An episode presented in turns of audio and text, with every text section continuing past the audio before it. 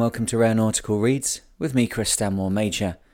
In this episode, we're concluding the book 15,000 Miles in a Ketch by Captain Raymond Rallier de Baty, published in 1922, and we're on chapter 11. Now, as I said in the last episode, uh, when you see this podcast come into your digital device on the next go round next Tuesday, it'll be as the Mariner's Library. Um, as I said last time, it seems that the phrase rare nautical reads is very difficult for electronic devices to understand, spoken with all sorts of different accents. So, the Mariner's Library, and just to confirm, we're running Tuesday, Wednesday, Thursday, Friday, and Saturday. Those seem to be the days that people most enjoy to consume this content. Not much going on on Sunday and Monday. So, I guess I will see you Tuesday to Saturday each week as the Mariner's Library. We're now on to the last chapter of Captain Raymond Rallier de Baty's fantastic book, 15,000 Miles in a Ketch. Chapter 11 Homeward Bound Across the World. It was about a fortnight before we lost sight of the black coast of the island of Desolation on our way to France via Australia, a long way round to our native land. Upon leaving my brother and our good friends, we sailed to northwest of Long Island and at night anchored to the west of Mayo Island there we stayed a week, for I thought it well to let my men stretch their legs and refresh themselves before the long track across the seas, when they would be imprisoned in the close quarters of our little ship once again. We killed about fifty ducks for our larder, and then on the 10th of June hoisted sail and cruised among scattered islets north of Frog and Cat Island until we anchored in a calm off Murray Island. Then, two hours later, a north gale blew but we ran before it in the dark to the south of Balfour Rock, and at 4 a.m. the wind became so boisterous that we had to shorten sail. After thus beating about, there were four days of fog and calm, until on the 15th, at night, the mists were swept away by a new gale of more terrific violence. She began first in the north, and then took a cat leap to the southwest. Our poor ship was bruised and battered and broken in the turbulence, and neither I nor Bontemps, who had been promoted to be mate, nor the other lads believed that we should ever sell our oil in Melbourne. We shipped heavy seas, which, as they pounced on us, smashed our portside bulwarks. The wind came shrieking at us, and invisible hands snatched at us and tore our mainmast and bowsprit rigging. The crest of a great roller, lashed to white foam like the flowing mane of Neptune's seahorse, hurled itself upon us and left us bruised and staggering with our last rowboat split to pieces. We cast oil upon the waters like the biblical mariners, putting a canvas bag with dripping seal oil at the bows, which spread a thin sheet over the turbulent waves, while we lay to under a jib with two reefs and a small storm sail on the main. Snow squalls came at us like fluttering seabirds, which lay down to die upon our ship and heaped our deck with their white feathers and pecked at us with icy beaks and put their wet, cold claws down our necks and covered us with freezing cloaks of down. The hurricane lasted from 8 o'clock on the 15th of June to 8 o'clock on the 16th, and I thought that all was over with us. After all our adventures in Kerguelen, we were to face the last great adventure of death. The wind abated a little, and we held upon our course, but we sailed from one gale to another until it seemed to us that we should never escape from this eternal tumult of wind and sea until we reached the calm haven of death. We fought our way onward, and every knot we made was a struggle for life. We tried to appease the fury of the gods or devils of the sea with plenteous libations. We had adopted a new dodge for pouring oil upon the sea. It was a small barrel slung over the bows, with a rubber hose going through the hawse hole, and with a sprinkler like the rose of a watering pot. We used this continually, and were swimming in oil nearly all the way to Melbourne, and as every drop trickled out, we bled at the heart, remembering how we had toiled and fought on Kerguelen to get this treasure. The wind played its wildest pranks with us, and though we hoped always to get a westerly breeze, before which we might run on a straight course to Australia, it blew from every other quarter but that with perverse ill nature. It blew north, it blew north east, it sprang to southwest, it even came from the south, sweeping up the cross grained sea with a long, ugly swell which tried to roll us over like a barrel. At last, by my reckoning, we were approaching Cape Leeuwin, about 200 miles from King George's Sound. Here we had three or four days of good weather, for the Australian continent sheltered us from the full force of the north wind. On the 22nd of July, we were about 200 miles from Cape Otway. Then one other, and by the grace of God, our last, gale blew hard, and we were driven near to King Island. I was in some perplexity as to our course because I was not sure that my chronometer was correct. But when the gale had spent itself, we sighted Cape Otway on the night of the 24th of July, and I knew that my reckonings had been absolutely true. At 9 a.m., we were six miles from Cape Otway, and I signalled the code Juliet, Papa, November, Charlie, which was our international mark by which we had been registered before leaving France. On the following day, we saw a splendid steamer approaching us. It was a palace in comparison to our cockle shell, and I guessed it to be the pilot boat. I hoisted the flag, asking for assistance, and flew the French colours from the main. Then, in honour of the expected visit, I hurried into a change of clothes, for I and my crew were by this time the dirtiest gang of ragamuffins that could be seen on the high seas. We went barefoot. Our clothes were greasy and in tatters.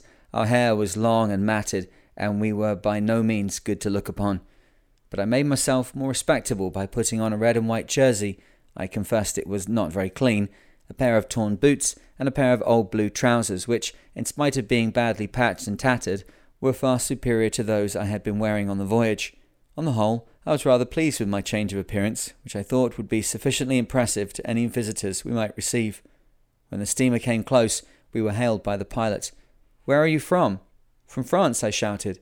Good God, said the pilot, as though I had hit him in the chest. Then he came on board, a tall, clean shaven, handsome officer with smart gloves on and carrying a bag. He stared round our little ship as though he were dazed with astonishment, and then looked round at the men who had brought it from France. Who is the captain? he asked. I felt a little hurt at this because had I not put on a change of clothes? Here he is, I said, smiling and holding out my hand, which he took in his neat glove. He looked me up and down, at my tousled hair, my matted beard, my tattered old breeches, my broken boots, my dirty jersey. Well, I reckon you will be glad of a bath, he said.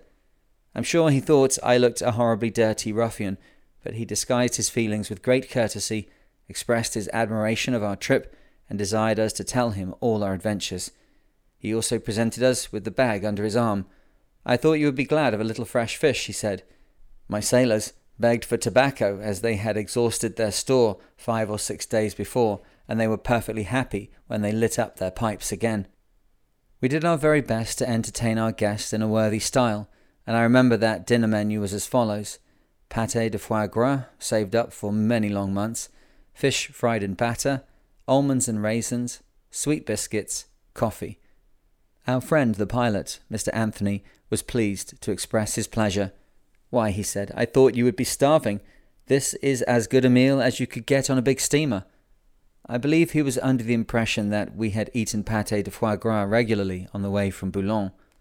At 5 p.m. on the 25th of July 1909, we stood at the middle of Melbourne Bay. There was a choppy sea, and Mr. Anthony, who was used only to big boats, felt very uncomfortable. I feel rather unwell, he said. I think we had better drop anchor. We did this, and poor Mr. Anthony was very sick. But after he had tasted our vermicelli soup at dinner, he said it made him feel much better, and he was able to eat the rest of his dinner, while I told some part of my story to him.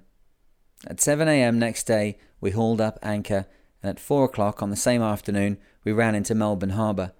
A number of yachts and motorboats surrounded us, and for the first time in my life, I was interviewed by journalists who asked curious questions, peered and poked about my little ship, and were pleased to say that our little trip had made a very good yarn.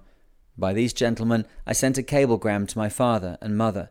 It was just a code word, but it carried a message which would delight them. Arrived here. All well.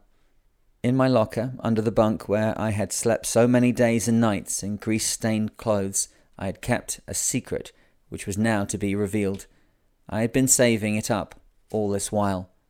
It was a Paris suit which I had not worn since I left France. I put it on now, feeling almost ashamed of my own magnificence, and sneaked ashore because of my long hair. I went straight to a barber's and had a haircut and a shave, and after that, when I walked the streets of Melbourne, I felt that I could look my fellow men in the face. When I caught sight of myself in the shop windows, I was impressed with my own appearance of gentility. I was no longer a savage. Then I called on the French consul, who I found had been very anxious for the safety of the JB Charcot. He had piles of letters for us and grasped me by the hand with warm congratulations. And so my story ends, 15,000 miles away from France, as we had sailed with many tackings in storms and squalls, and after all these wanderings and adventures which I have set down in plain style. My men were anxious to get back to France, and having sold our oil for a good price and without trouble, I paid them off and sent them home in the French mail boat Neera. I have not seen them since, though I have had letters from them. Good fellows all, they had served me with fidelity, with dauntless courage, with hard toil. They had been my comrades nearly two years, and together we had suffered many perils and faced death a score of times. Bontemps, Agnes, Larose, Esnault, you are the heroes of my tale. Always I shall think of you with affection and gratitude. In this book your names and deeds have been recorded with honour. Good friends, I take my leave of you, and wherever you are on the wide seas, I grasp your hands in comradeship. I felt very lonely when I waved farewell to them. I envied them their luck in going back to France. I had to stay in Australia as a prisoner of fortune until I could buy up my ransom by selling my boat. Nobody wanted the little J.B. Charcot, in spite of her valour and gallant spirit, and it went to my heart to put her up for sale after all her faithful service through frightful storms and in rock strewn bays. She had cost me fifteen thousand francs, counting all repairs. I sold her at last for five thousand francs, just a handful of gold. It was a miserable price for so beautiful a boat. Dear little J.B. Charcot, I do not know where you are sailing now, but as long as I live I shall remember you. I know every timber of you, every grain in your wood. I tried you to the utmost, and you did not fail. My spirit and the spirits of Henry and the crew haunt your little cabin and your narrow deck and every part of you. Brave boat, may you be handled by men who love you as we loved you. Sometimes I think they, whoever they may be, will be haunted by us wherever they sail, and that sometimes they will hear the faint music of an accordion, as when Agne played at night off the island of desolation, and hear the grinding of Larose's biscuit mill, and the voices of my brother and me as we sat over the chart of Kerguelen in the tiny cabin. I spent five months in Melbourne, working for my living at many strange trades, before I sold my boat and had enough money to return to France. My brother had already returned in a steamer from Durban and I joined him in Paris in May 1910, rejoiced to find him in good health again. The story of our voyage had leaked out, and we were honoured by many generous and distinguished men. Prince Roland Bonaparte, president of the French Geographical Society, gave us cordial greetings and recognition, and one sentence which he addressed to us seems to me the pleasantest thing that has been said about our trip. You are 16th century adventurers, he said, lost in the 20th century. That is a good compliment, and indeed, though I make no claim to fame for what we did, yet, as Prince Roland Bonaparte has said, we voyaged like the sea dogs of the early romance of the sea, in a small boat with a small crew, and our adventures on Desolation Island and on the wild seas were like those of the men who, four centuries ago, ventured out into the unknown in a great simplicity. The end.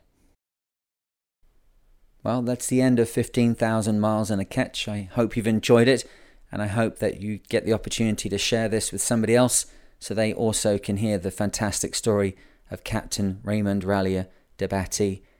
If you haven't already, please consider going over to patreon.com forward slash the mariner, and for $5 a month, you can help support the podcast. I hope you've enjoyed this book. A new one's coming on Tuesday, and that'll be episode 101, and we'll be here as the Mariner's Library. Wherever you are, whatever you're doing, I hope that you are safe and sound and look forward to speaking to you in the next one. Cheers.